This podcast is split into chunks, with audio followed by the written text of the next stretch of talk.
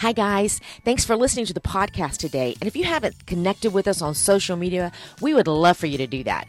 You can find us at SheIs Network on Instagram and Facebook. And if you haven't signed up to receive emails and be part of the SheIs Sisterhood, which what are you waiting for, then hop on over to she is network dot com and do that now so you can stay up to date with what's going on. And we also have a special download for you when you sign up, just because we like you. Thanks again for listening.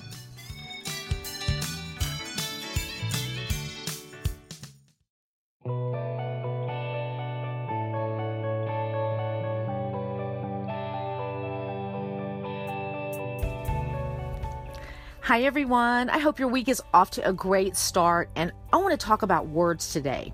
If you're part of one hundred Days Stronger, then you got an email this morning with a quote that says, "She frames her world with the words she speaks." And I invite you to stop today and to really think about the words that are coming out of your mouth. And I want us to think about what comes out of our mouth towards others, as well as what comes out of our mouth towards ourselves.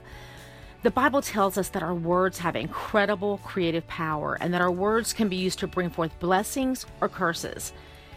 The Bible is also clear about letting us know that we do have power and control over our tongue and what comes out of our mouth. And I don't know about you, but sometimes I need reminding of that when my emotions are high. So let's talk about words that come out of our mouth towards others first. There's probably not a one of us that hasn't had someone use words that have hurt us and hurt us deeply. You know, that old childhood saying of sticks and stones may break my bones, but words will never harm me just isn't true. Words have hurt more people than any other kind of weapon, I'm sure. And it can happen so easily. You know, someone's talking about someone, and instead of walking away from the conversation, we join in. Or maybe it's even you that started the conversation. For a moment, it feels validating to you, and it gives you this rush of false power or something, like you're better than someone else. And then the conversation ends, and you walk away, and then you feel it. Shame. Why is that? It's like the words you just spoke over someone else came back on you. You know, there's a verse in Proverbs twelve that says, "The words of the reckless pierce like swords." And that's such a powerful description of how reckless words feel when someone speaks them directly to you, or they were spoken to someone else and it got back to you. And can I let you in on a little secret? It usually always gets back to the person. I mean, don't be deceived about that. The person that you're talking to, if they're listening to it, most often they're going to retell it. So the verse says, "The words of the reckless pierce like swords."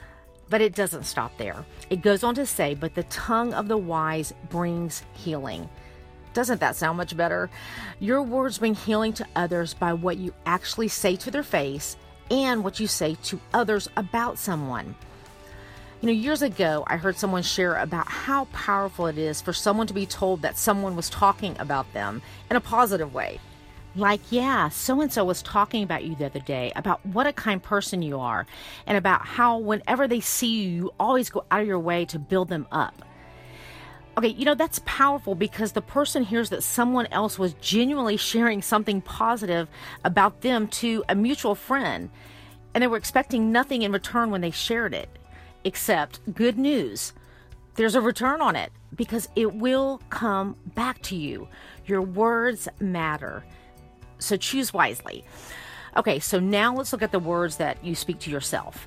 That might sound odd to you. You might be thinking, I don't speak out loud to myself. And maybe you don't, but lots of people do. And even if you aren't speaking out loud to yourself, you are speaking to yourself in your thoughts all throughout your day. So what are you saying to yourself? You know, I spent the earlier part of my life thinking that the commandment, the one that Jesus said is actually the greatest commandment, the one that says, love God with all your heart, your soul, and your mind, and love your neighbor as you love yourself, was all about loving others. And that is a huge part of that commandment. But what I was missing was the love yourself part. And you can only love others as well as you love yourself. Now, I want to repeat that because that's a huge point. You can only love others as well as you love yourself. Now, I thought it was selfish and not godly to love myself when all along God was wanting me to see myself as He sees me, which when I do that, that leads me to seeing others as He sees them. So when I finally started understanding that and loving myself in a healthy way, it helped me to love others in a healthier way. So speak truth to yourself. Don't wait for someone else to do it. It's nice if they do, but the most important person has already done that. So only let what he says about you come out of your mouth. Your words are the framework and the foundation for a stronger you. So I'm going to leave you with the quote that I started with at the beginning and then a question. So here's the quote again. She frames her world with the words she speaks. And here's the question. So what are your words building? Think about it, and we'll talk soon.